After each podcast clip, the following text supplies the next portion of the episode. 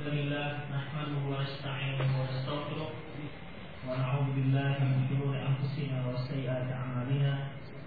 من يهده الله فهو المهتد ومن يضلل فلن تجد له وليا مرشدا. أشهد أن لا إله إلا الله وحده لا شريك له وأشهد أن محمدا عبده ورسوله الذي لا نبي بعده. وقال الله سبحانه وتعالى يا أيها الذين آمنوا اتقوا الله حق تقاته ولا تموتن إلا وأنتم مسلمون. وقال عز من قال يا أيها الذين آمنوا اتقوا الله وقولوا قولا سديدا يصلح لكم أعمالكم ويغفر لكم ذنوبكم ومن يطع الله ورسوله فقد فاز فوزا عظيما. يا أيها الناس اتقوا ربكم الذي خلقكم من نفس واحدة وخلق منها زوجها وبث منهما رجالا كثيرا ونساء واتقوا الله الذي تساءلون به والأرحام إن الله كان عليكم رقيبا أما بعد نصدق الحديث كتاب الله وخير الهدي هدي محمد صلى الله عليه وسلم وشر الأمور محدثاتها وكل محدثة بدعة وكل بدعة ضلالة وكل ضلالة في النار Ikhwati fiddin, azanallahu wa iyyakum. Sebelum kita mulai, ada baiknya untuk ke depan karena di belakang sempit. Fadal, taqaddam. Taqaddamu ya ikhwah. Ini masih lebarnya. Jangan khawatir nggak ada pertanyaan. Sudah sering saya katakan nggak ada pertanyaan. Jangan takut dekat.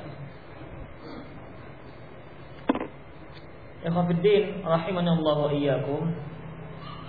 Uh,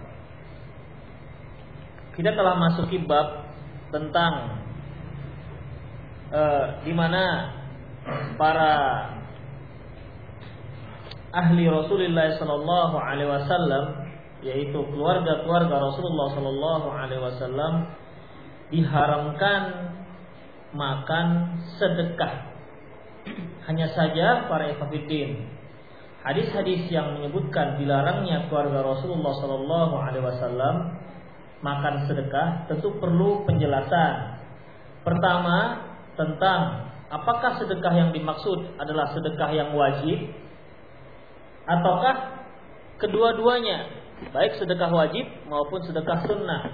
Sedekah yang wajib yaitu zakat. Itu yang pertama. Yang kedua, siapakah uh, keluarga Rasulullah Shallallahu Alaihi Wasallam? Jadi dengan demikian jelas yang mana yang diharamkan dan kepada siapa diharamkan. Kita telah membaca ada uh, empat hadis dan kita masuk pada min fikhil bab di antara fikih bab fikih yang disimpulkan dari hadis yang telah kita bacakan. Yang pertama tahrimus sadaqah bi anwa'iha ila Muhammadin sallallahu alaihi wasallam wa alihi. Sawa'un kana fardhan am tatawwu'an. Diharamkannya sedekah dan semua jenisnya terhadap Muhammad sallallahu alaihi wasallam dan keluarga beliau. Baik sedekah itu sedekah yang wajib, maksudnya harta, zakat harta, maupun sedekah yang tatawu yang sunnah seperti infak dan seterusnya. Qala Tahawi fi Syarhil Ma'an al-Athar berkata Imam At-Tahawi dalam kitabnya Syarah Ma'anil Athar Fadalla dhalika ala anna kulla sadaqati min at-tatawwu'i wa ghairihi qad kana muharraman ala Rasulillah sallallahu alaihi wasallam wa ala sa'iri Bani Hashim.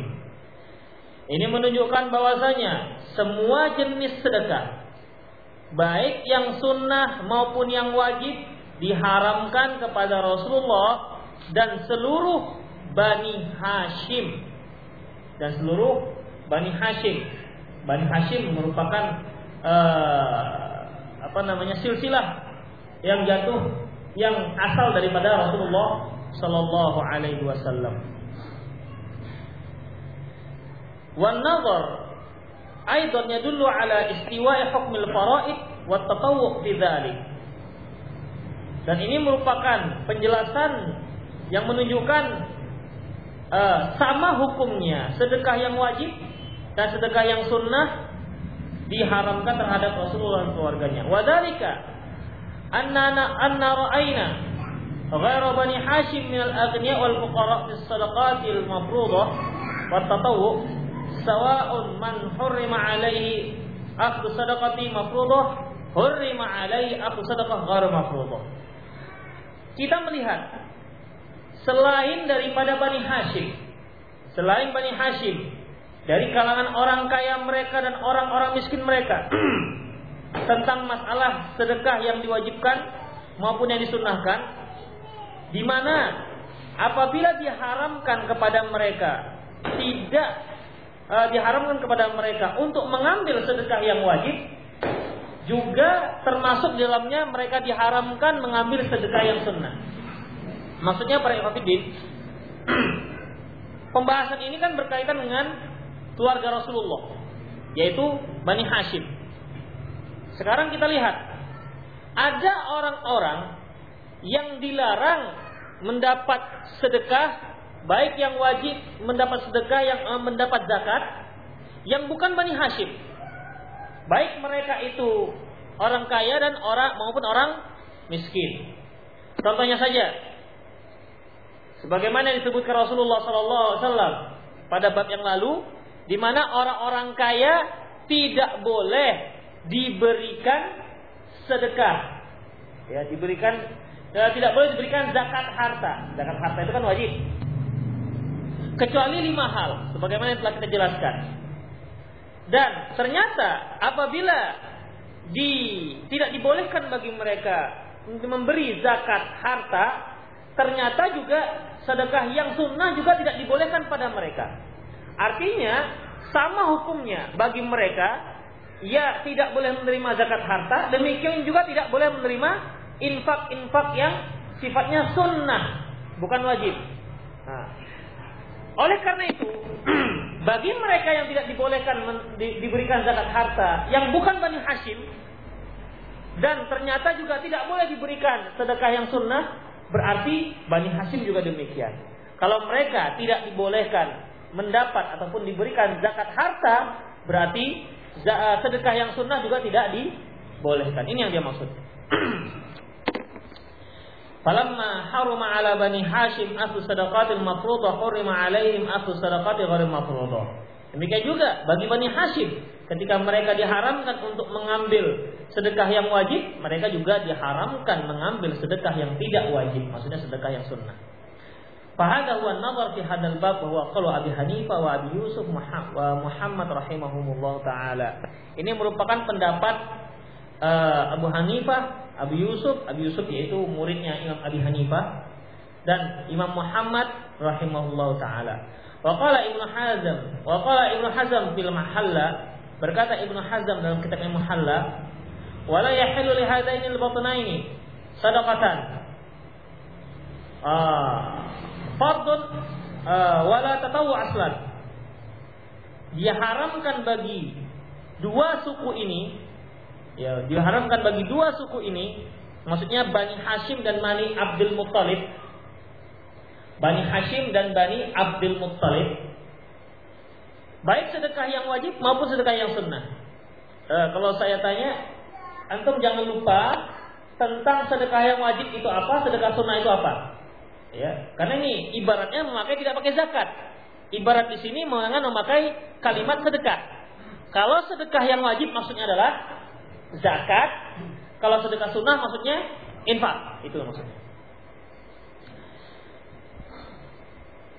Tidak halal bagi dua suku ini, yaitu Bani Hashim dan Bani Abdul Muttalib, baik sedekah yang wajib maupun sedekah yang sunnah. Li'umumi qawlihi salawatullahi wassalam. Berdasarkan hukum umumnya, keumuman sabda Rasulullah SAW, La tahillu sadaqah li Muhammad wala li ali Muhammad tidak halal sedekah untuk Muhammad dan keluarga Muhammad. Fasawwa baina nafsahu wa bainahum. Di mana beliau menyamakan hukum antara diri beliau dan keluarga beliau.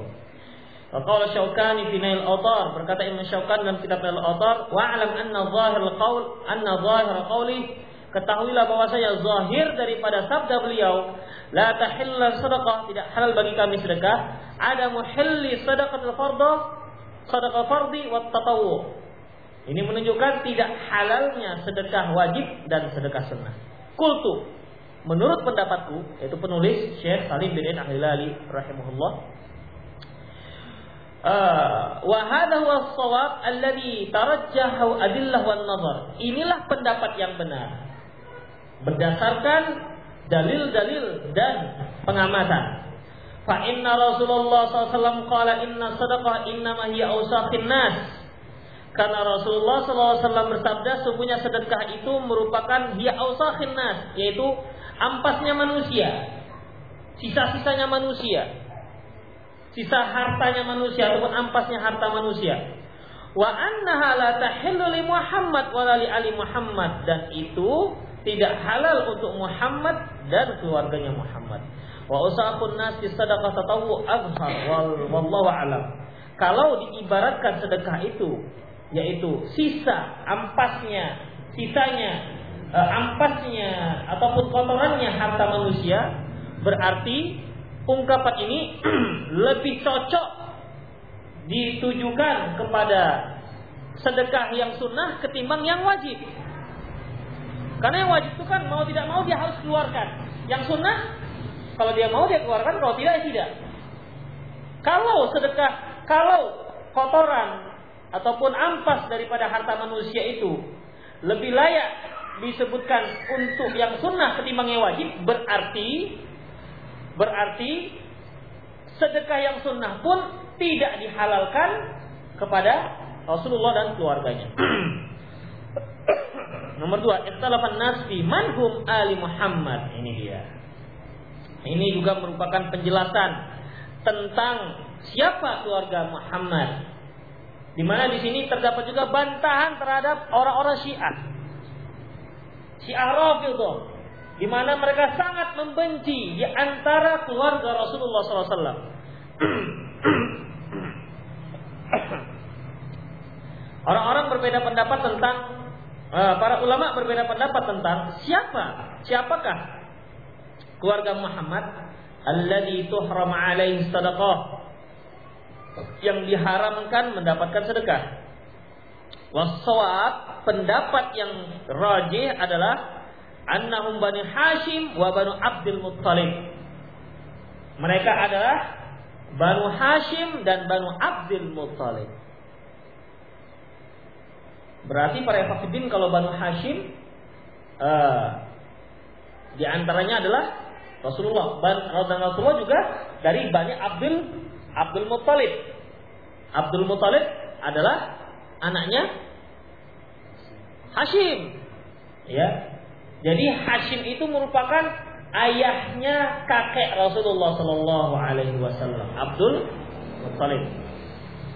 Berarti para ikhwatiddin, uh, keluarga Rasulullah SAW termasuk juga Ibnu Abbas, termasuk juga paman beliau Abbas. Termasuk juga siapa? Ali bin Abi Thalib jelas karena Ali bin Abi Thalib ayahnya Abu Thalib, Abu Thalib anaknya Abdul Muttalib. Namun orang Syiah para kafidin azallahu iyyakum, mereka meyakini bahwasanya yang menyatakan cinta dengan ahli bait mereka khususkan tidak semua ahli bait tetapi hanya anak cucunya Husain radhiyallahu anhu. Itu saja. Padahal Hasan juga punya anak. Istrinya Hasan bin Abdul Muthalib itu ada berapa mereka ini? Pernah tahu? Hampir 100. Hmm, Hasan bin Ali radhiyallahu anhu. Bukan sekali pakai. Bukan sekali pakai. Ya, cucu Rasulullah SAW, kesayangan Rasulullah SAW di antara keluarga ada yang sengaja menyodorkan anak gadisnya, terserah masalah itu mau dicerai, terserah begitu. Ya kalau antum ya nggak ada begitu menyodorkan. Tapi kalau cucunya Rasulullah itu ada, mengambil berkah dari keturunan Rasulullah Shallallahu Alaihi Wasallam. Nah demikian, hampir 100. Masa dari 100 ini nggak ada punya keturunan? Tapi begitulah orang-orang Syiah, Rafidhah, mereka hanya mencintai yang katanya kami adalah orang yang paling cinta dengan ahli bait, tapi hanya cintanya dengan ahli bait keturunan dari Husain radhiyallahu anhu. Jadi ahli bait yang bagaimana yang dia maksud? Ya, berarti keturunan Hasan tidak. Seperti mereka cinta dengan Ali bin Abi Thalib, ya kan? Namun mengapa dari keturunan Fatimah saja mereka cintai? Ali bin Abi Thalib apa istrinya satu? Dia punya istri yang lain di antaranya siapa? Di antaranya Ummu Jamilah, anaknya Abu Jahal. Di mana waktu itu Rasulullah Shallallahu Alaihi Wasallam sempat mengatakan, aku tidak ingin anaknya Rasulullah disatukan dengan anaknya musuh Allah. Anda masih ingat? Kan ini dijadikan kaum ibu-ibu dasar Rasulullah nggak rela anak ini poligami. Nah, tapi nggak bisa dijadikan dalil. Demikian para azallahu iyyakum. Ada keturunan juga. Sahabat dahulu hampir dikatakan jarang mereka punya hanya satu istri. Mereka punya lebih daripada satu istri. Dan anehnya lagi para ikhwatiddin saya tekan sekali lagi, mereka hanya mencintai Abu Ali bin Abi Thalib yang katanya ahli bait Rasulullah SAW. Kemudian itu pun yang dicintai dari Fatimah dan itu pun hanya keturunan dari Husain. Padahal Fatimah punya dua anak yaitu Husain, Hasan. Di mana Rasulullah SAW menyebutkan bahwasanya anakku ini nanti menjadi sayyid sayyidul kaum merupakan pemimpin kaum yang akan menyatukan dua golongan besar. Rasulullah menyebutkan, memprediksi akan keutamaannya Hasan, yaitu menyatukan antara dua kubu yaitu kubu Ali bin Abi Thalib dan kubu Muawiyah radhiyallahu anhuma. Setelah Hasan Hasan bin Ali radhiyallahu anhuma memegang khalifah lantas dia turun tahta dan menyerahkan kepada Muawiyah bin Abi Sufyan radhiyallahu anhu. Demikian mereka itu. Namun entah kenapa mengapa keturunan Hasan tidak terpakai bagi orang-orang Syiah. Kalau ditanya apakah mereka cinta dengan ahli bait, mereka seolah yang paling cinta dengan dengan ahli bait. Itu salah para ikhwatiddin. Ya. Kita baca saja. Waqad thabata annahu la aqiba li Hashim illa Abdul Muttalib. Tadi kan disebutkan ada dua keluarga Rasulullah ada dua yang dikatakan keluarga Rasulullah dari Bani Hashim dan dari Abdul Muttalib. Bani Hashim kan punya Bani Hashim, anak Hashim adalah Abdul Muttalib dan ternyata anak Hashim itu tidak ada lagi selain Abdul Muttalib. Nah, jadi tinggallah Abdul Muttalib, kakek Rasulullah. Kemudian, paman baqiya min Bani Abdul Muttalib hum um ali Muhammad biyakinin oleh karena itu anak-anak dari Abdul Muttalib mereka lah keluarga Rasulullah Sallallahu Alaihi Wasallam. Berarti Abbas, Hamzah itu kan paman Rasulullah semua. Tentunya yang masuk Islam para Hafidin. Ya Abu Jahal juga paman Rasulullah tapi tidak tidak termasuk keluarga karena kafir. Hamzah bin Abdul Muttalib, Abbas bin Abdul Muttalib. Ya, siapa lagi paman beliau? Itu kan ada Ja'far bin Abdul Muttalib. Kan ada 10 apa 11 anak-anak Abdul Muttalib yang pernah beliau bernazar kalau seandainya dia punya anak laki-laki 10 atau berapa itu dia akan korbankan satu. Atau ingat di sejarahnya. Ya. Ingat sejarahnya ini. Itulah kemudian keluarga-keluarga uh, beliau menyarankan akan jangan karena setiap kali jatuh pilihan jatuh pada Abdullah ayahnya Rasulullah Shallallahu Alaihi Wasallam. Akhirnya ditebus dengan 100 ekor unta untuk disembelih. Uh, Abbas bin Abdul Muttalib, Abdullah bin Abbas itu termasuk Ali Muhammad keluarga Rasulullah, anak-anak Hamzah dan anak-anak Ja'far itu semua para hafidin keluarga Rasulullah, tapi tak pernah sedikit pun disinggung oleh orang Syiah yang katanya cinta dengan ahli bait. Wahum, siapa mereka? Mereka adalah Walid Abbas, anak-anak Abbas. Wa Abi Talib dan anak-anaknya Abdul dan anak-anaknya Abu Talib. Ya Abu Talibnya termasuk keluarga Rasulullah enggak? Hah? Termasuk. Tapi karena dia kafir enggak hitung. Itu aja masalahnya. Ya dulu ala dalika hadis Zaid bin Arqam radhiyallahu anhu. Hal ini dibuktikan dari hadis Zaid bin Arqam radhiyallahu anhu wa fihi di mana dalam hadis tersebut disebutkan qala Husain bin Saburah. Berkata Husain bin Saburah, uh, "Waman ahlul baitin Nabi ya Zaid?" Ya Zaid, siapakah keluarga rumah Rasulullah SAW, al bait Rasulullah, alaisa nisa'uhu min ahli baiti? Bukankah istri beliau juga dikatakan ahli bait, ahli bait beliau? Kemudian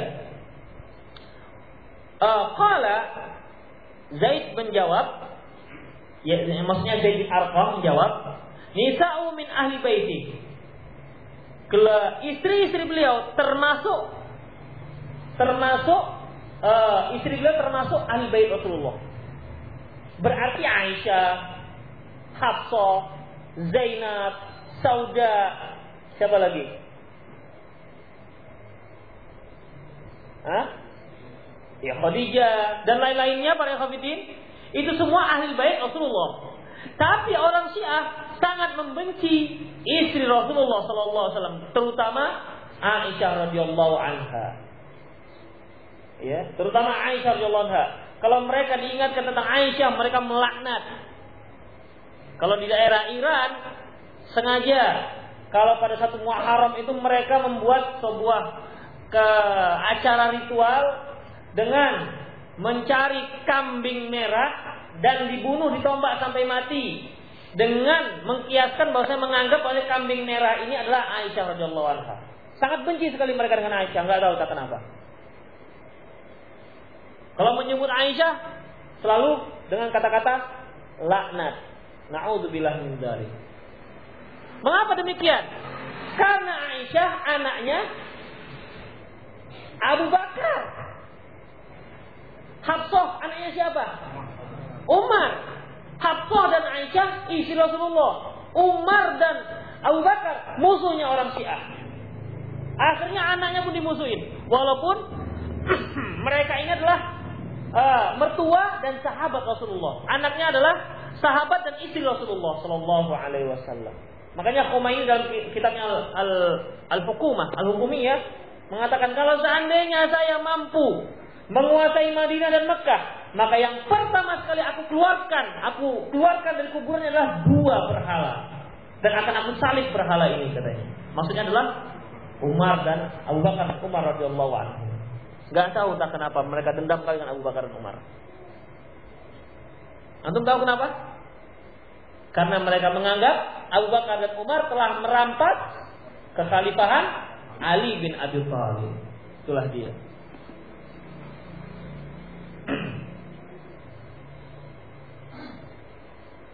Kemudian para hafidin azallahu iyyakum. Nisa'u min ahli baiti. Istri Rasulullah itu merupakan ahli bait Rasulullah. Walakin ahli bait man hurrima sadaqa ba'dahu.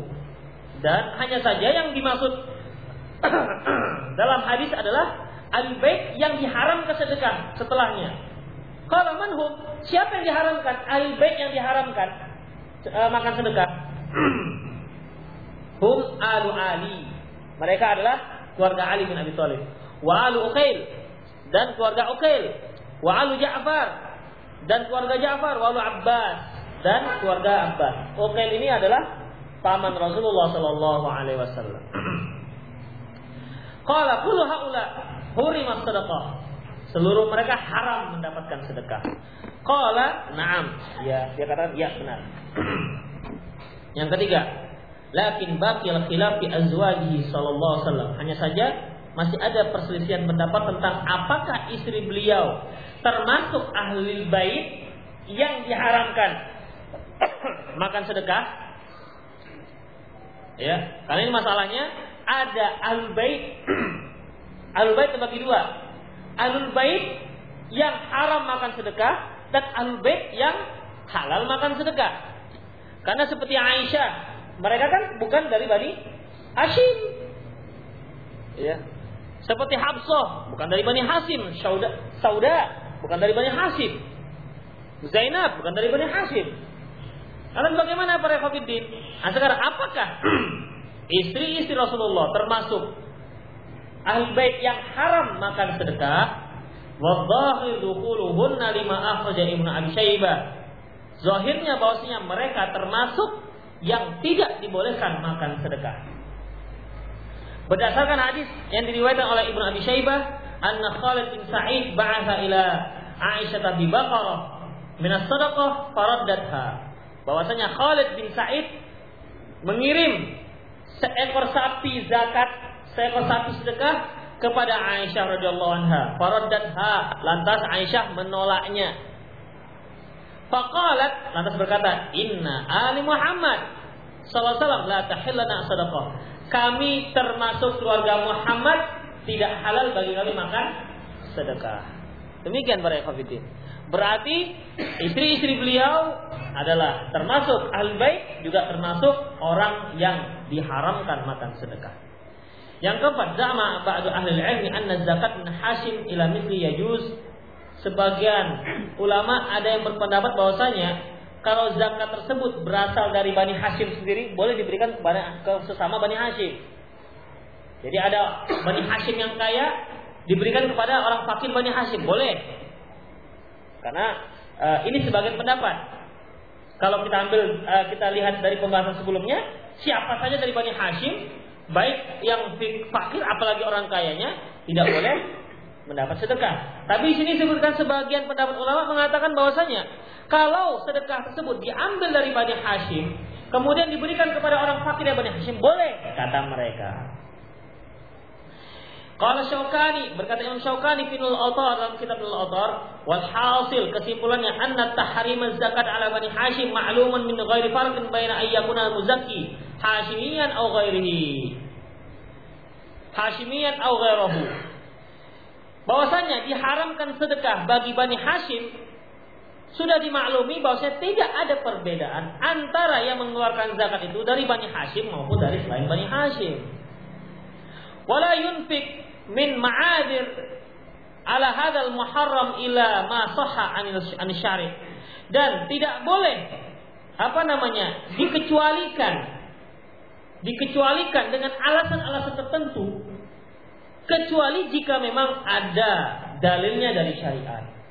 Tadi disebutkan bahwasanya seluruh Bani Hashim dan Bani Abdul Muthalib diharamkan makan sedekah. Kemudian dikecualikan. Oh, kecuali kalau seandainya zakat tersebut diambil dari Bani Hashim, diberikan kepada orang fakir Bani Hashim. Nah, pengecualian seperti ini hanya dibolehkan jika ada dalil. Kalau tidak, maka hukum tetap statusnya umum. Tidak boleh pengkhususan kecuali jika ada dalil.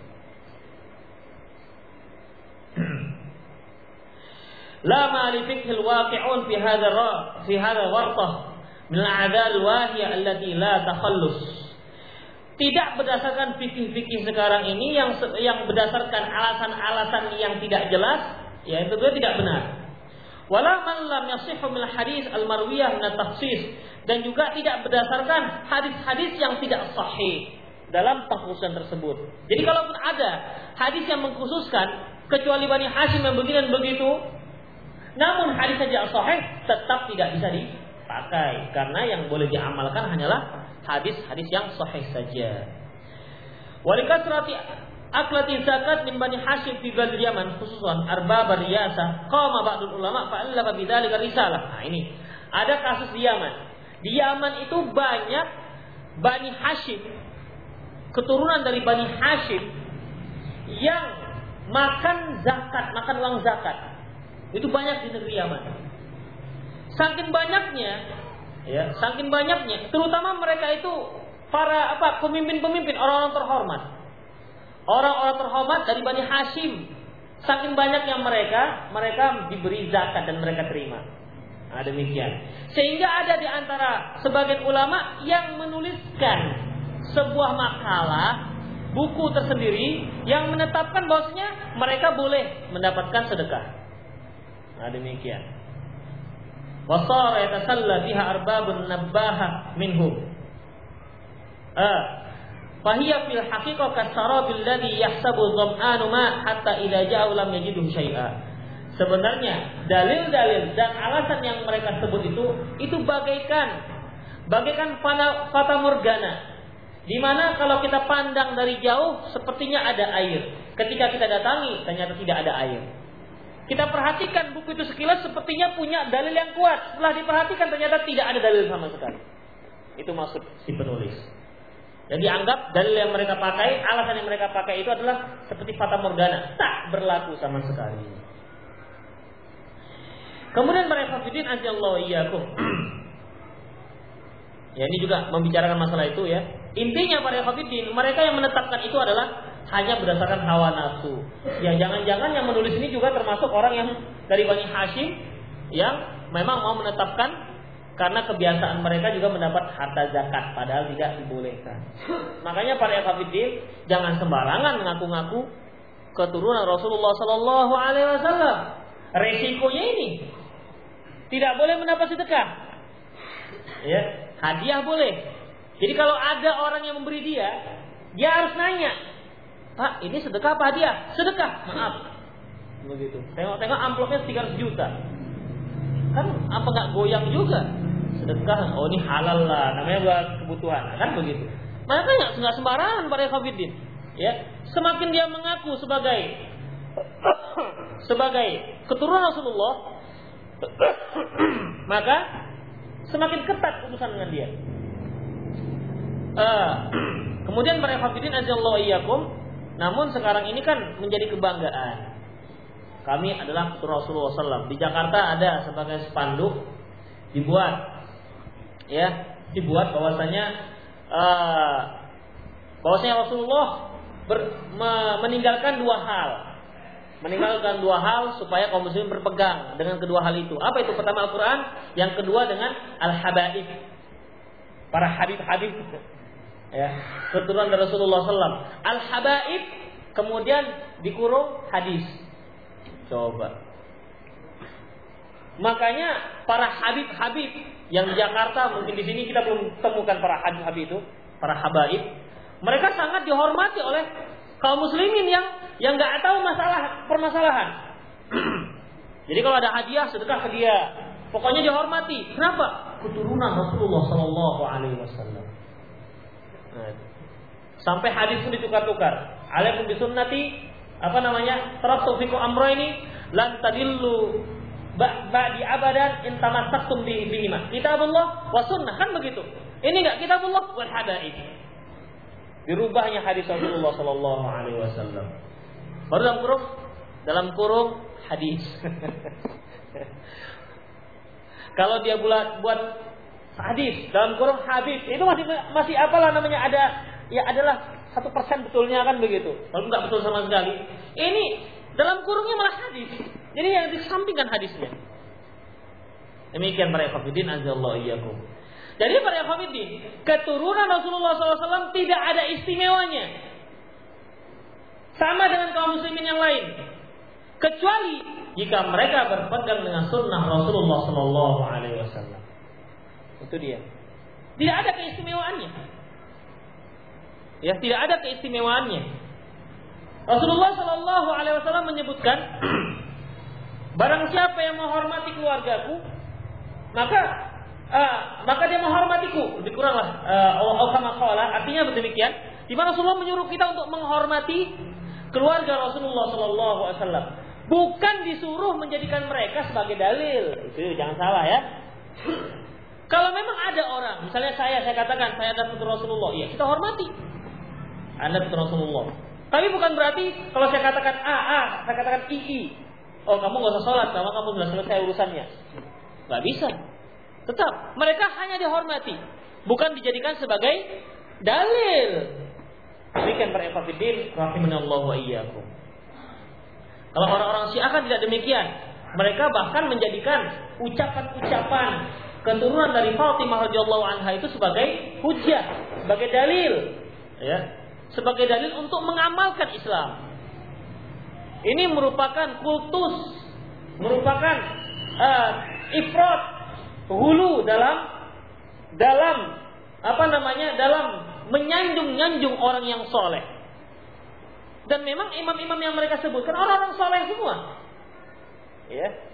Imam-imam yang mereka sebutkan ada 10 imam itu adalah orang soleh semua. Namun mereka terlalu hulu dalam menyanjung-nyanjung mereka. Dan para ikhwafidin, salah satu penyebab munculnya kesyirikan adalah terlalu menyanjung-nyanjung orang-orang soleh. Makanya Rasulullah menyebutkan la tatruni kama atatin nasara Isa bin Maryam. Walakin qulu Abdullah wa Rasuluh. Jangan kalian menyanjung-nyanjungku sebagaimana orang-orang Nasrani menyanjung-nyanjung Isa ibnu Maryam. Tapi katakanlah aku adalah rasulnya dan hambanya. Kemudian para hafidin rahimallahu yakum. Yang kelima, la yajuzu isti'malu ali Muhammad ala jami' sadaqat di hadis Al-Abbas bin Abdul Muthalib wa Rabi'ah bin Harith radhiyallahu anhuma. Tadi disebutkan tentang tidak boleh mengambil harta zakat. Nah, sekarang bolehkah mereka dijadikan pegawai zakat? Nah, diangkat jadi pegawai zakat, pemungut zakat. Ternyata juga tidak dibolehkan Mengapa demikian para ekofidin? Ya salah satu yang boleh menerima zakat kan ambil zakat. Jadi kalau mereka jadikan amil, menerima, boleh menerima. Dan ternyata memang tidak dibolehkan. Berdasarkan hadis Abbas bin Abdul Muttalib dan Rabi'ah bin Harith. Inna masa'ala Rasulullah SAW Inna masa'ala Rasulullah ayat ta'amal Fadl bin Abbas wa Abdul Muttalib wa Abdul Muttalib bin Rabi'ah ala sadaqah ketika kedua orang ini meminta kepada Rasulullah supaya mengangkat Fadl bin Abbas, anak Abbas, dan Fadl ini berarti saudaranya Abdullah bin Abbas. Ketika keduanya meminta Fadl bin Abbas dan Abdul Muttalib bin Rabi'ah untuk menjadi diangkat menjadi pegawai zakat. Fa'aba tapi Rasulullah tidak mau menerimanya. Qala inna sadaqah sesungguhnya sedekah kata kata beliau la tambaghi li ali Muhammad tidak layak diberikan kepada ali Muhammad inna hiya ausaqin nas karena zakat itu merupakan sisa-sisa hartanya manusia. Bab selanjutnya 236. Tahrim sedekah ala mawali ali Hashim. Ali Hashim sedekah juga diharamkan kepada budak-budak Bani Hasim yang sudah dimerdekakan. Coba. Jadi bukan hanya keturunannya, budaknya, mantan budaknya pun nggak boleh ngambil zakat. Dari hadis yang diriwayatkan oleh Imam Abi Dawud dengan sanad yang sahih dari Abi Rafi radhiyallahu anhu anna Nabi sallallahu alaihi wasallam rajulan min Bani Makhzum ala sadaqah. Qala li Abi, qala li Abi Rafi. Nabi sallallahu mengutus seorang laki-laki dari Bani Makhzum untuk memungut sedekah. Ber, untuk memungut zakat. Berkata, lantas dia berkata kepada Abi Rafi, "Ashibni kaitusib minha." Kamu temani aku supaya kamu juga nanti bisa mendapatkan harta tersebut, mendapatkan zakat. Kala dia berkata, "La, hatta ati Rasulullah fasa'alahu." Enggak. Aku nggak mau kecuali nanti. Aku tanya dulu masalah ini. Kira-kira aku boleh tidak ikut sebagai pegawai zakat? dan si apa namanya uh, Abi Rafiq ini adalah mantan budaknya Bani Hashim. Lantas dia pun bertanya, "Fantalaqa ila Nabi sallam fa'asa'ala." Lantas Abi Rafi uh, pergi kepada Nabi sallam dan bertanya kepadanya. Faqala lantas dia berkata, "Inna sadaqah." Kata beliau, kata Rasulullah sallam, "Inna sadaqah la tahillana." Tidak halal bagi kami wala wa inna mawalil qaum min anfusihim. Adapun mantan-mantan budak satu kaum itu termasuk kaum tersebut. Jadi min fikhil bab di antara fikih bab. Berarti para yafakitin kalau ada bu, mantan budak Bani Hashim kemudian mereka punya keturunan-keturunan-keturunan itu juga tidak dibolehkan. Berkata Imam Syaukani, al hadis dulu ala tahrim sadaqah ala Nabi sallam wa tahrimuha wa tahrimiha ala ali wa yadullu ala tahrimiha ala mawali ali Bani Hashim walau kana al aqda ala jihadil ummala atau al ummala. Hadis ini menunjukkan haram sedekah terhadap Nabi Sallam dan diharamkan kepada keluarga beliau dan menunjukkan diharamkan juga kepada mantan-mantan budak Bani Hashim. Walaupun hanya menjabat hanya diberikan karena dia sebagai pegawai zakat. Nomor dua, mawali azwaji bani Hashim laisa hukmiha ka hukmi mawali bani Hashim. Fatahillu lahum sadaqah. Nah, sekarang kalau tadi kan bani Hashim. Bani Hashim mantan budaknya. Bagaimana kalau istrinya? Karena kalau misalnya Faisal Bani Hashim, Sinaga, enggak ada Bani Hashim Sinaga ya. Kalau istrinya kan bisa saja dari suku lain. Ya. Kalau Faisalnya dari Bani Hashim, maka punya budak lantas dimerdekakan, budaknya ini tidak boleh mendapat zakat. Sekarang istrinya, istrinya kan tidak harus Bani Hashim, tapi dia istri dari laki-laki Bani Hashim. Bagaimana kalau istri ini punya budak? Apakah budaknya tersebut juga termasuk tidak boleh menerima zakat? Maka hukumnya wadalika fa bidzalika al hadis dulu al murad. Hukumnya adalah tidak sama. Ya. Tidak sama. Contohnya para ikhwatiddin. Seperti Aisyah radhiyallahu anha. Apakah dari Bani Hashim? Gus? Tidak. Dia kan punya budak. Aisyah pernah punya budak. Bahkan banyak budak yang dia merdekakan. Lantas apakah budaknya tersebut juga tidak boleh mendapat zakat, diberi zakat? Nah ini. Penjelasannya dibolehkan karena Aisyah tidak termasuk Bani Hashim. Tapi Aisyahnya tidak boleh menerima zakat karena dia ahlul bait itu dia. Seandainya Abbas Ali bin Abi Thalib punya budak, maka mereka tidak boleh menerima zakat. Wabidzalika hadis 'ala al-murad. Dan hal ini dibuktikan dalam hadis di antaranya hadis Aisyah radhiyallahu anha, annaha aradat an tashtari barirah bil 'itqi. Bahwasanya Aisyah radhiyallahu anha ingin membeli barirah untuk dimerdekakan. Wa arada mawaliha ayastarit ayastaritu wala'aha. Tapi uh, pemilik tuan pemilik si Bariroh ini ya yang akan dibeli oleh Aisyah dia memberi syarat. Memberi syarat kamu boleh membeli tapi walaknya tetap dengan saya. Nanti akan sebutkan walak itu apa pada karat Aisyah Aisyah lin Nabi sallam faqallaha Nabi sallam ishtariha fa innamal wala liman a'taq Lantas kisah syarat ini, persyaratan ini disebutkan Rasulullah kepada disebutkan Aisyah kepada Rasulullah. Lantas kata Rasulullah, belilah sesungguhnya walaknya itu bagi orang yang memerdekakan. Kita anggap saja misalnya yang punya bariroh ini adalah si Abdullah misalnya. Karena dia tidak disebutkan.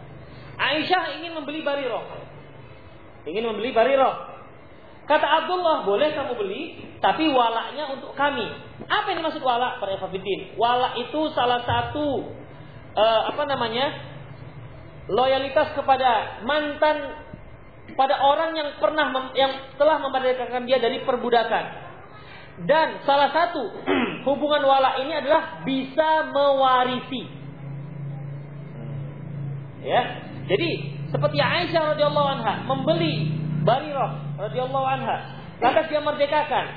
Seandainya Bariroh ini dia punya harta setelah itu banyak punya harta, ada punya harta, dia tidak punya suami ataupun dia tidak punya anak, maka orang yang pernah memerdekakan dia yaitu Aisyah itu bisa mewarisi harta Bariroh. Jadi orangnya ini pintar. Artinya boleh kamu beli bariroh tapi walanya untuk saya. Artinya kalau bariroh ini meninggal, dia mau warisannya. Tapi dia nggak mau memerdekakannya. Demikian. Makanya kata Rasulullah, udah beli saja. Fa innal fa innal wala liman a'ta. Karena wala itu milik orang yang memerdekakannya. Qalat wa atan Nabi sallallahu alaihi wasallam Lantas Nabi SAW diberikan daging. Fakalat Aisyah berkata, "Hada ma tasaddaqa bihi al barirah." Ini adalah daging ini adalah sedekah untuk barirah. Fakala lantas Rasulullah berkata, "Wala sedekah."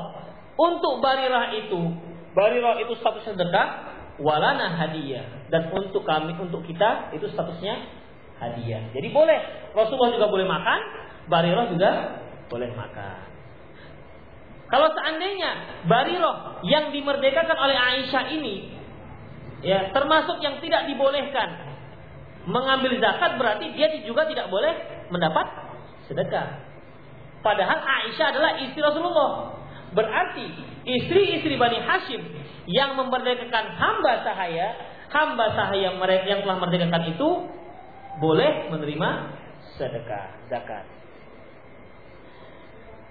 Berkata Imam Syaukani, wal hadis yadullu ala anna al mawali wal hadis yadullu anna ma anna mawali azwaji bani Hashim laisa hukmihim laisa hukmihim ka hukmi mawali bani Hashim fatahillam sadaqah. Hadis ini menunjukkan bahwasanya istri-istri bani Hashim tidak sama hukumnya seperti uh, uh, mantan budak mantan budak yang dimerdekakan budak-budak yang dimerdekakan oleh istri-istri Bani Hashim tidak sama hukumnya dengan budak-budak yang dimerdekakan oleh Bani Hashim. Mereka boleh menerima sedekah. Jadi kesimpulannya, budak yang dimerdekakan oleh istri-istri Bani Hashim boleh menerima sedekah. Yang tidak dibolehkan adalah budak yang telah dimerdekakan oleh Bani orang yang memiliki suku Bani Hashim. Baik laki-laki maupun perempuan.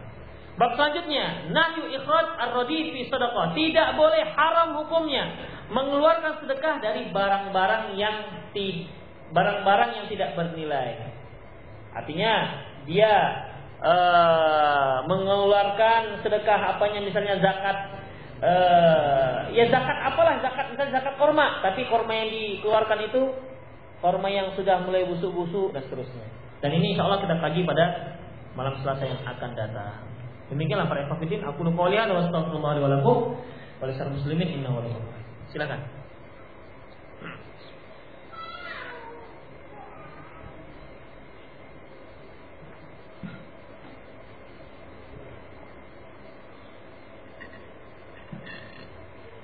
Ada pertanyaan silakan.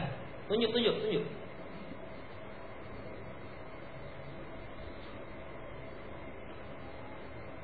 Enggak ada. Kalau nggak ada kita pulang.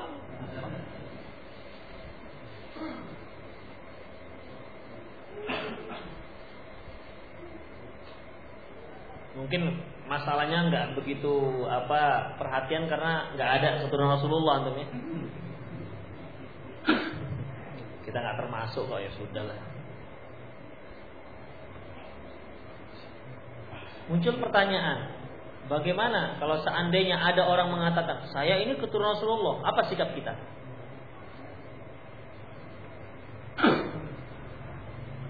Di Indonesia kan banyak orang Arab, Arab Hindu, Arab Arab, tapi nggak bisa bahasa Arab. Kalau kalau lagi nyanyi, kalau lagi ngomong mencaci orang, ngerti pakai bahasa Arab, bahlul katanya. Jadi yang yang yang yang celaan apal deh bahasa Arabnya. Yang bagusnya enggak. Majnun, itu tahu. Majnun, himar, tahu bahlul.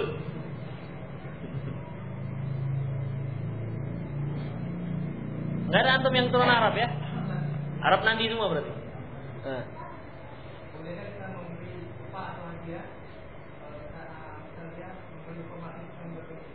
Gimana? Nah. Memberi informasi memberi agen. Nah. Itu agen apa enggak? Nah. Itu dikembalikan kepada urfi setempat.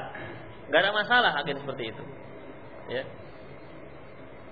Gak ada masalah agen seperti itu. Hanya saja para ikhwatiddin ya jangan sampai agen-agen ini merusak perdagangan berapa banyak jual beli nggak jadi gara-gara agen saya sekian ya awas kalau nggak dapat akhirnya udahlah nggak usah jual itu jadi semangsa pemerasa. Kalau memang urfinya demikian ya urfinya demikian uh, hukum setempat demikian. Artinya kalau orang yang memberitahu informasi kemudian dia mendapatkan ya mendapatkan komisi lah kita katakan ya itu nggak ada masalah.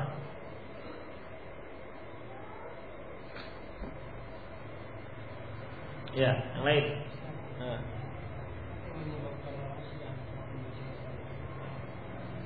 Rasulullah nggak dibencinya. Oh iya.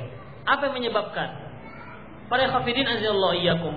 Apa yang menyebabkan mengapa orang Syiah itu benci sekali dengan sahabat? Karena kan menurut mereka, menurut keyakinan mereka, setelah Rasulullah meninggal, semua sahabat kafir kecuali empat. Kecuali empat aja.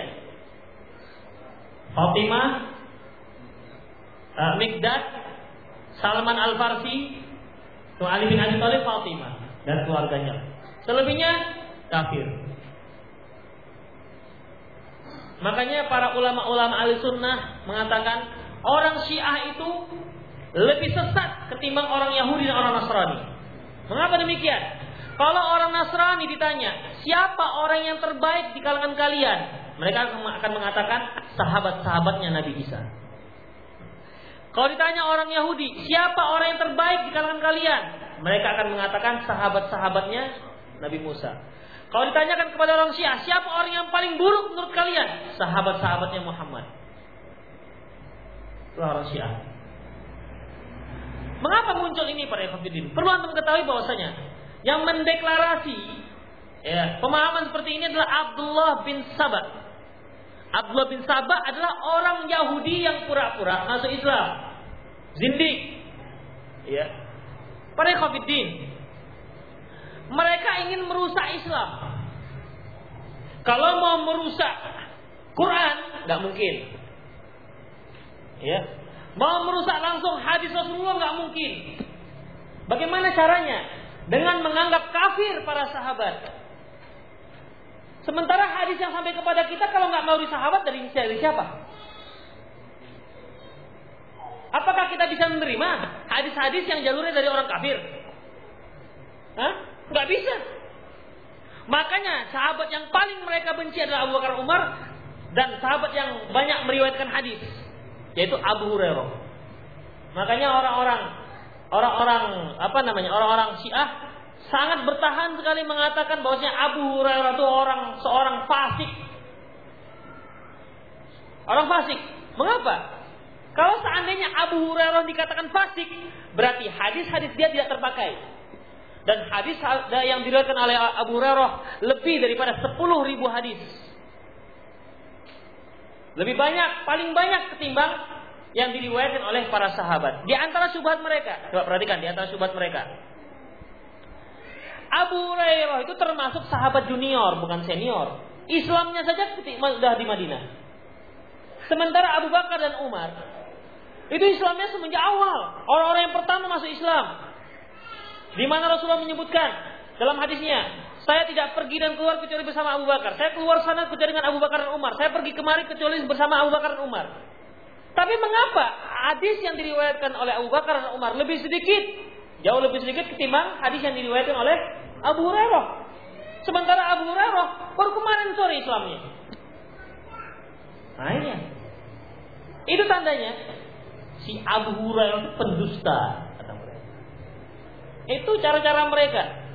Padahal para ikhwatiddin para ikhwatiddin mengetahui hadis Rasulullah dengan meriwayatkan itu beda. Ya. Mengetahui hadis Rasulullah dengan meriwayatkan itu beda. Abu Bakar dan Umar radhiyallahu anhu jelas hadis yang dia ketahui dari Rasulullah itu jelas lebih banyak ketimbang Abu Hurairah. Tapi mereka para ikhwatiddin ketika Rasulullah sudah wafat ya, mereka ditugaskan untuk apa namanya? untuk menjadi khalifah. Tugas-tugas mereka berat. Umar radhiyallahu anhu Utsman radhiyallahu anhu. Mereka termasuk sahabat dalam ahlul ahlu halli wal aqdi. Kalau kita katakan MPR-nya ada berapa orang? Tujuh orang, sembilan orang itu yang berhak diberi diberi hak untuk memilih khalifah. Itulah mereka para senior sahabat. Jadi mereka sibuk dengan dengan mengatur negara. Tidak punya waktu lagi untuk duduk meriwayatkan hadis-hadis Rasulullah Sallallahu Alaihi Wasallam. Abu Bakar ketika diangkat sudah disibukkan dengan orang-orang Arab yang mau murtad. Ya kan? Sementara di sisi lain, dia harus mengirim tentara yang telah disiapkan Rasulullah SAW untuk memerangi orang Romawi. menghadapi para sahabat yang lain mengatakan, "Ya Abu Bakar, ya Khalifah, Anda memerangi Romawi, sementara orang-orang Arab di sekitar Madinah itu murtad. Ngapain jauh-jauh ke sana?" Inilah yang dihadapi oleh oleh Abu Bakar. Kemudian, para khabirin azallahu iyyakum. Kata Abu Bakar, "Demi Allah, aku tidak akan membatalkan apa yang telah disiapkan oleh Rasulullah." Ternyata ketika perang pasukan di dibawa ke Romawi dan mereka menang, orang-orang Arab yang sekitar Madinah keder. Akhirnya Romawi saja am minta ampun apalagi kita. Masuk Islam lagi tanpa diperangi. Demikian. Dan ketika Abu Bakar memerangi orang-orang Arab yang nggak mau memberi zakat, itu kan masalah lain. Juga dapat kritikan dari sahabat yang lain. Eh, gimana? Mereka mengucapkan la ilaha illallah. Kenapa anda perangi? Hanya mereka nggak bayar zakat. Itu kan perlu hujah lagi. Itu di antara para sahabat, termasuk Umar. Bagaimana mungkin Anda memerangi orang yang mengatakan la ilaha illallah? Sudah mengatakan la ilaha illallah, hanya mereka nggak bayar zakat. Apa kata Abu Bakar? Demi Allah, kalau mereka tidak membayar zakat sebesar anak unta yang dulu pernah mereka bayarkan di masa Rasulullah, akan aku perangi mereka. Ternyata apa kata Umar? Sungguh Allah telah memberi taufik kepada Abu Bakar. Benar apa yang dikatakan Abu Bakar. Ini yang dihadapi para ekofidin. Menyelenggarakan negara itu bukan bukan enak. Tengok SBY kan pening dia. Gayus belum selesai, BI belum selesai, muncul lagi ini yang di Cikusik ini. Eh, nggak selesai juga, banyak macam-macam. Pejabat kelilingnya mau diurus lagi. Satu sini satu bingung. Ada demikian. Itu negara. Kapan lagi meriwayatkan hadis? Banyak masalah yang dia tangani para ekofidin. Di mana pintunya nggak boleh ditutup. Itu khalifah waktu itu nggak boleh tutup pintu. Saya yakin kalau gubernur sekarang ini nggak apa namanya tidak tidak ada apa namanya tidak ada penjaganya, semua orang, orang boleh masuk me, apa namanya menceritakan keluhan dia. Saya kira nggak tidur tuh gubernur. Ini kita jangankan jangankan masuk, tengok ujung sepatunya kan nampak. Ini yang dihadapi oleh khalifah-khalifah kita dulu. Umar bin Khattab.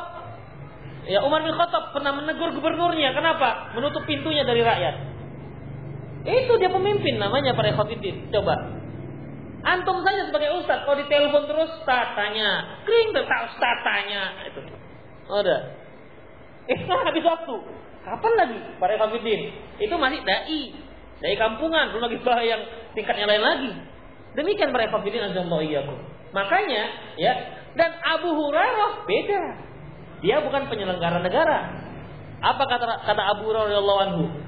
Sungguh orang-orang muhajirin sibuk dengan dagangnya. Orang-orang ansor sibuk dengan ladangnya. Aku sibuk mengikuti Rasulullah ke mana-mana dalam keadaan perut kenyang. Aku nggak mikir, nggak mikir itu. Pokoknya ikut aja Rasulullah.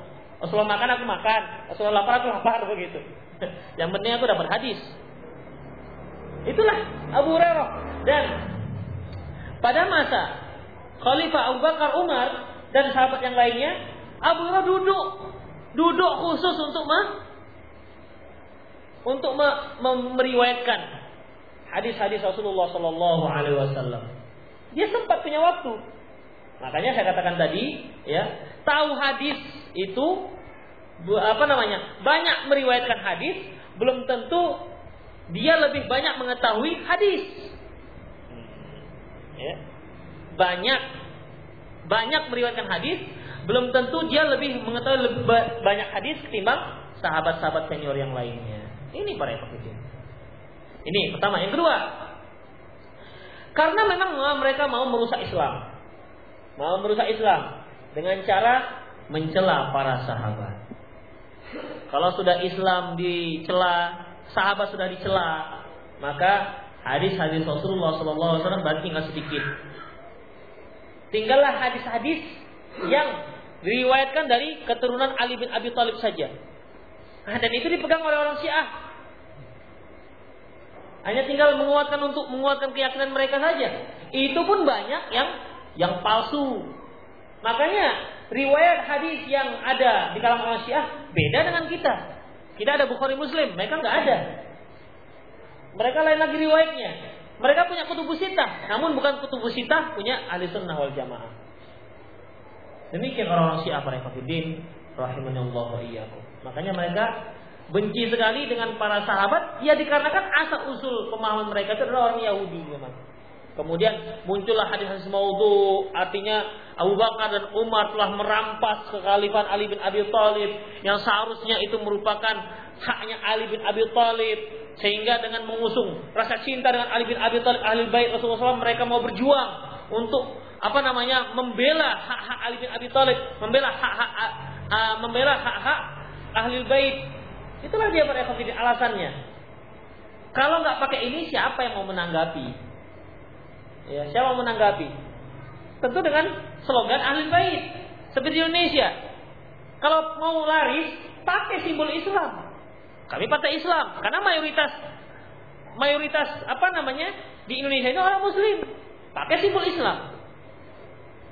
Demikian para ikhwatiddin azallahu ya. Itu masih segelintir penyebab mengapa mereka benci sekali dengan para sahabat. Bagaimana sholat Salatnya Aisyah di rumah yang ada kuburan Rasulullah. Aisyah setelah itu nggak sholat nggak di situ lagi tinggalnya. Ya. Setelah Rasulullah SAW dikuburkan di kamar beliau, di kamarnya Aisyah, Aisyah nggak tinggal di situ lagi. Jadi antum bayangkan, oh berarti dia tetap tetap se sekamar dengan kubur Rasulullah begitu. Enggak, pindah dia. Nggak situ lagi. Terutama pada zaman Abu Bakar atau zaman Abu Bakar atau zaman Umar bin Khattab itu masjid dilebar, diperlebar. Sehingga eh, kamar-kamar rumah-rumah isi Rasulullah itu di direlokasi istilah orang sekarang. Ada yang lain silakan. Ustaz pada sholat jamaah kapan surat Al-Fatihah dibaca? Makmum. Terserah antum mau kapan. Yang penting antum baca. Yang penting antum baca. Memang ada pendapat yang menyebutkan kalau bisa jangan mendahului imam. Jadi bismillah. Bismillahirrahmanirrahim. Kita Bismillahirrahmanirrahim. Alhamdulillahirrahmanirrahim. Alhamdulillahirrahmanirrahim. Alhamdulillahirrahim. Ya nggak apa-apa, nggak ada masalah. Tapi kalau antum baca sama-sama nggak ada masalah. Oh, tapi nggak boleh mendahului imam. Yang nggak boleh mendahului imam itu dalam gerakan. Dia dia masih ruku, antum sudah sujud. Baru itu nggak dibolehkan. Barang siapa yang mengangkat kepalanya sebelum imam imam mengangkat kepalanya, dikhawatirkan kepalanya akan dirubah menjadi kepala keledai kata Rasulullah. Itu nggak dibolehkan. Tapi melomba bacaan nggak ada masalah. Nggak ada larangan melomba bacaan. Seperti kalau imam baca Allah baik, kadang-kadang kan antum duluan selesai. Imam masih diam belum selesai. Lomba juga. Nah demikian. Yang jelas dibaca ya. Ya nggak boleh kalau nggak dibaca. Ustaz siapa Abu Fatimah. Masa Abu Fatimah saya tanya? Oh Ibu Fatimah, iya Ibu Fatimah, Abu Fatimah. Abu Fatimah nggak penting deh. Ibu Fatimah binti Rasulullah. Siapa ibu ibunya Fatimah? Hah? Khadijah. Para khafidin di antara kasih sayang Rasulullah yang nggak pernah pupus dengan Khadijah walaupun dia sudah meninggal yaitu karena beliau banyak punya anak dari Khadijah radhiyallahu anha. Seperti Ibrahim, Qasim, ya kan? Kan diberi kunia Abu Qasim. Qasim itu dari dari anak-anak anak eh, banyak turunan Rasul dari Khadijah. Tapi banyak yang meninggal waktu kecil.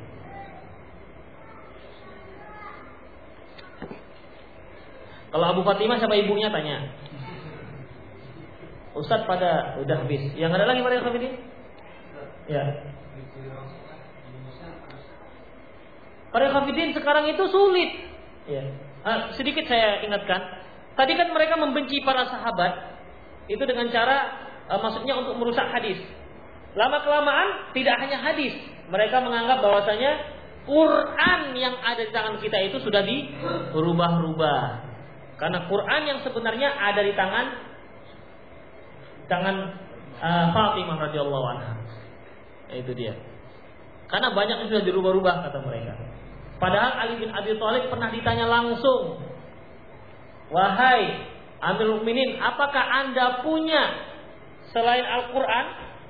Punya yang lain selain Al-Qur'an?" Dan hadis kata kata Ali bin Abi Thalib tidak ada. Tidak ada.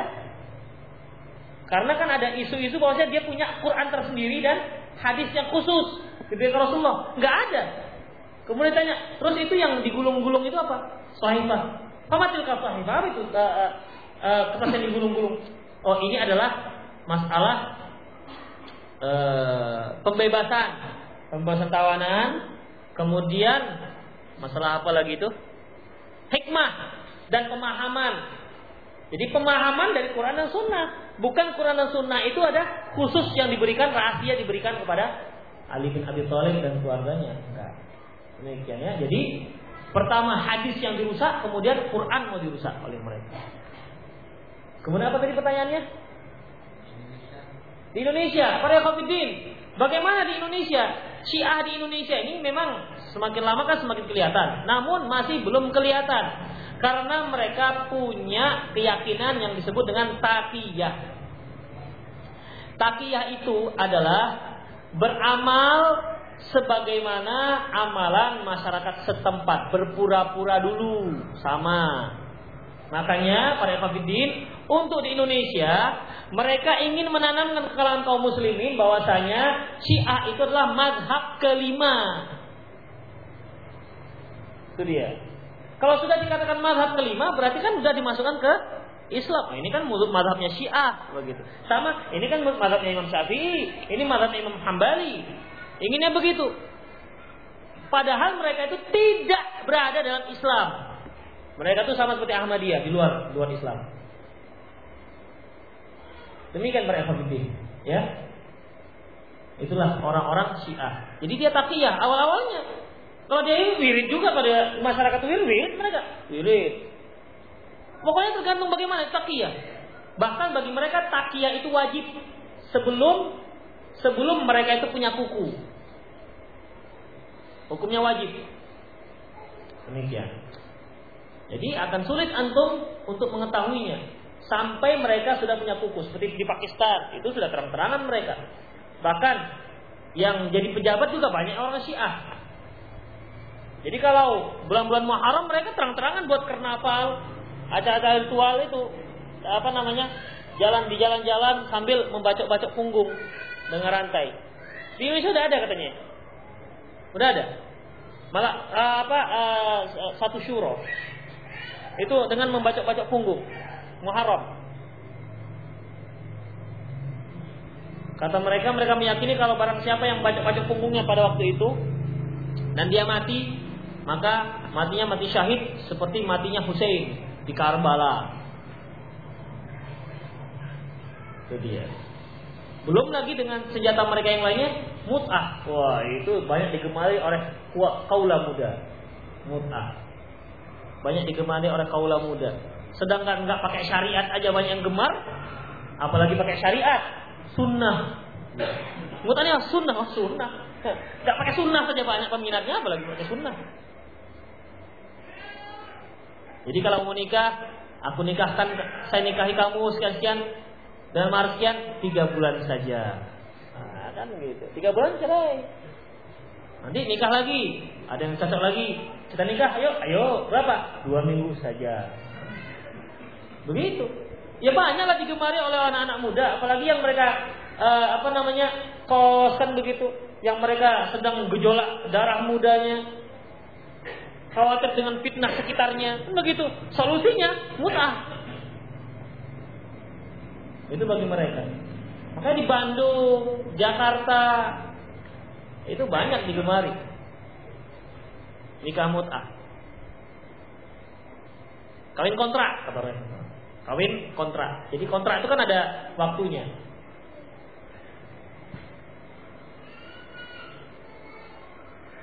Ada yang lain? Ya. Jadi dalam sholat membaca wajib. Hmm. Jadi bagaimana yang yang nggak wajib? Nggak ada yang mengatakan nggak wajib. Semua imam mengatakan wajib. Hanya imam. Oh, yang berimam. Ah. Kalau imamnya lagi ngapain? Lagi sir, wajib. Oh, yang jahar, iya, tetap wajib. Tetap wajib. Itu jumhur. Imam Bukhari, Baihaqi mengatakan wajib. yang nggak mewajibkan itu Imam Ahmad bin Hambal. Dengan dalil umum yaitu uh, inna maju'ilal imam yu'tamma bihi. Sesungguhnya imam uh, dengan dalil fa idza al-Qur'an fastami'u lahu wa ansitu la'allakum turhamun. Apabila dibacakan kepada kamu Quran maka dengar. Dengar dan simak. Jadi tidak usah membaca lagi. Sementara dalil yang mewajibkan baca itu dengan La salata illa bi Fatihatil Kitab. Tidak ada salat kecuali dengan membaca Fatihatul Kitab. Demikian. Dan lain para Fafidin? Tidak ada? Ya.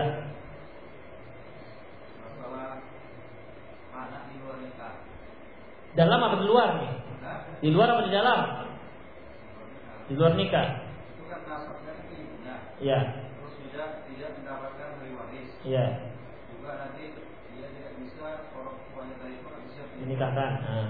Sekarang pertanyaannya anaknya itu boleh nggak orang tua yang membelinya tadi boleh nggak mengawinkan? Enggak. Enggak juga. Itu dikatakan semi mahram. Semi mahram. Artinya dia tidak boleh jadi wali dan juga tidak boleh menikahi. Apa pun ceritanya ada ada andil bibit dia di situ. Gak boleh dinikahi. Nah. Oh, nggak boleh. Nikahi nggak boleh. Menikahkan nggak boleh. Menikahkan nggak boleh. Menikahi juga nggak boleh. Seharusnya kan kalau wali nggak boleh jadi wali berarti boleh menikahkan begitu. Nggak boleh. Ya udahlah para Khafidin ya udah setengah sepuluh lewat. Demikianlah para Khafidin. Eh, lebih dan kurang mohon maaf. Eh, ada pengumuman nggak ini ketua? Nggak ada ya sudahlah. Mana ketua? Demikianlah para Khafidin. Ah, nggak ada. Oh nggak ada. Eh, kalau gitu saya aja ngumumkan. Uh, besok sudah mulai kita tarik goplang, goplang untuk pembuatan masjid. Itu aja lah berita yang terbaru untuk masjid. Aku lupa lihat astagfirullah li wa lakum wa lisal muslimin innahu ghafurur rahim subhanallah wa rabbana wa bihamdika asyhadu an la ilaha illa anta astaghfiruka wa atubu ilaik. Assalamualaikum warahmatullahi wabarakatuh.